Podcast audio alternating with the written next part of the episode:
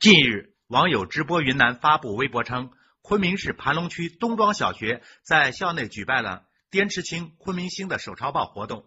在学校公布的获奖合照中，有学生手持奖状跪在地上。从微博配图中可以看到，共有二十三名学生获奖，十六名学生站在后面，另外七名学生面带笑容，手里举着奖状，跪在前排。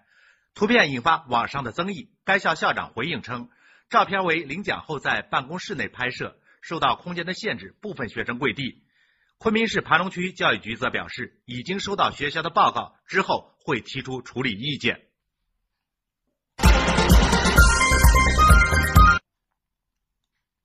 山峰说，肢体跪下还可以重新站起来，思想跪下则难以恢复正常。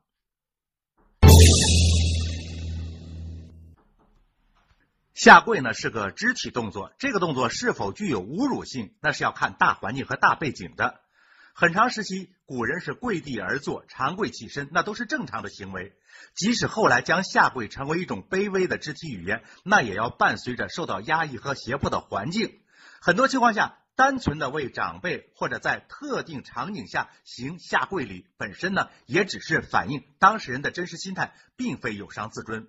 当今在有些国家、有些场合，大家也不以此动作有何不妥。比如，专业的摄像人员、摄影人员在出席记者招待会的时候，为了让观众和读者看到发布消息者完整的形象、有清晰的画面，自己经常是要用双膝跪地的姿势。包括日常工作时，为了摄取某个特定的角度，跪姿简直就是教科书般的标准姿态。这时大家看到的是敬业，并不会对这个动作产生其他的理解。再比如，有些集体项目的运动员在合影的时候，为了不遮挡后排队员的面孔，前排的队员也是跪地的动作，这也是很多外国运动员的常规姿态。所以，真的没必要对一个在特殊空间下的一个合影动作过分的敏感，引发过度的猜想。有些人的心脏呀太脆弱，有些人惯于无事也要生点是非。本来现在多数的年轻人的知识结构中，已经很少再有那种封建礼仪的庸俗套路。可是有的人非要自作聪明的生拉硬扯上纲上线。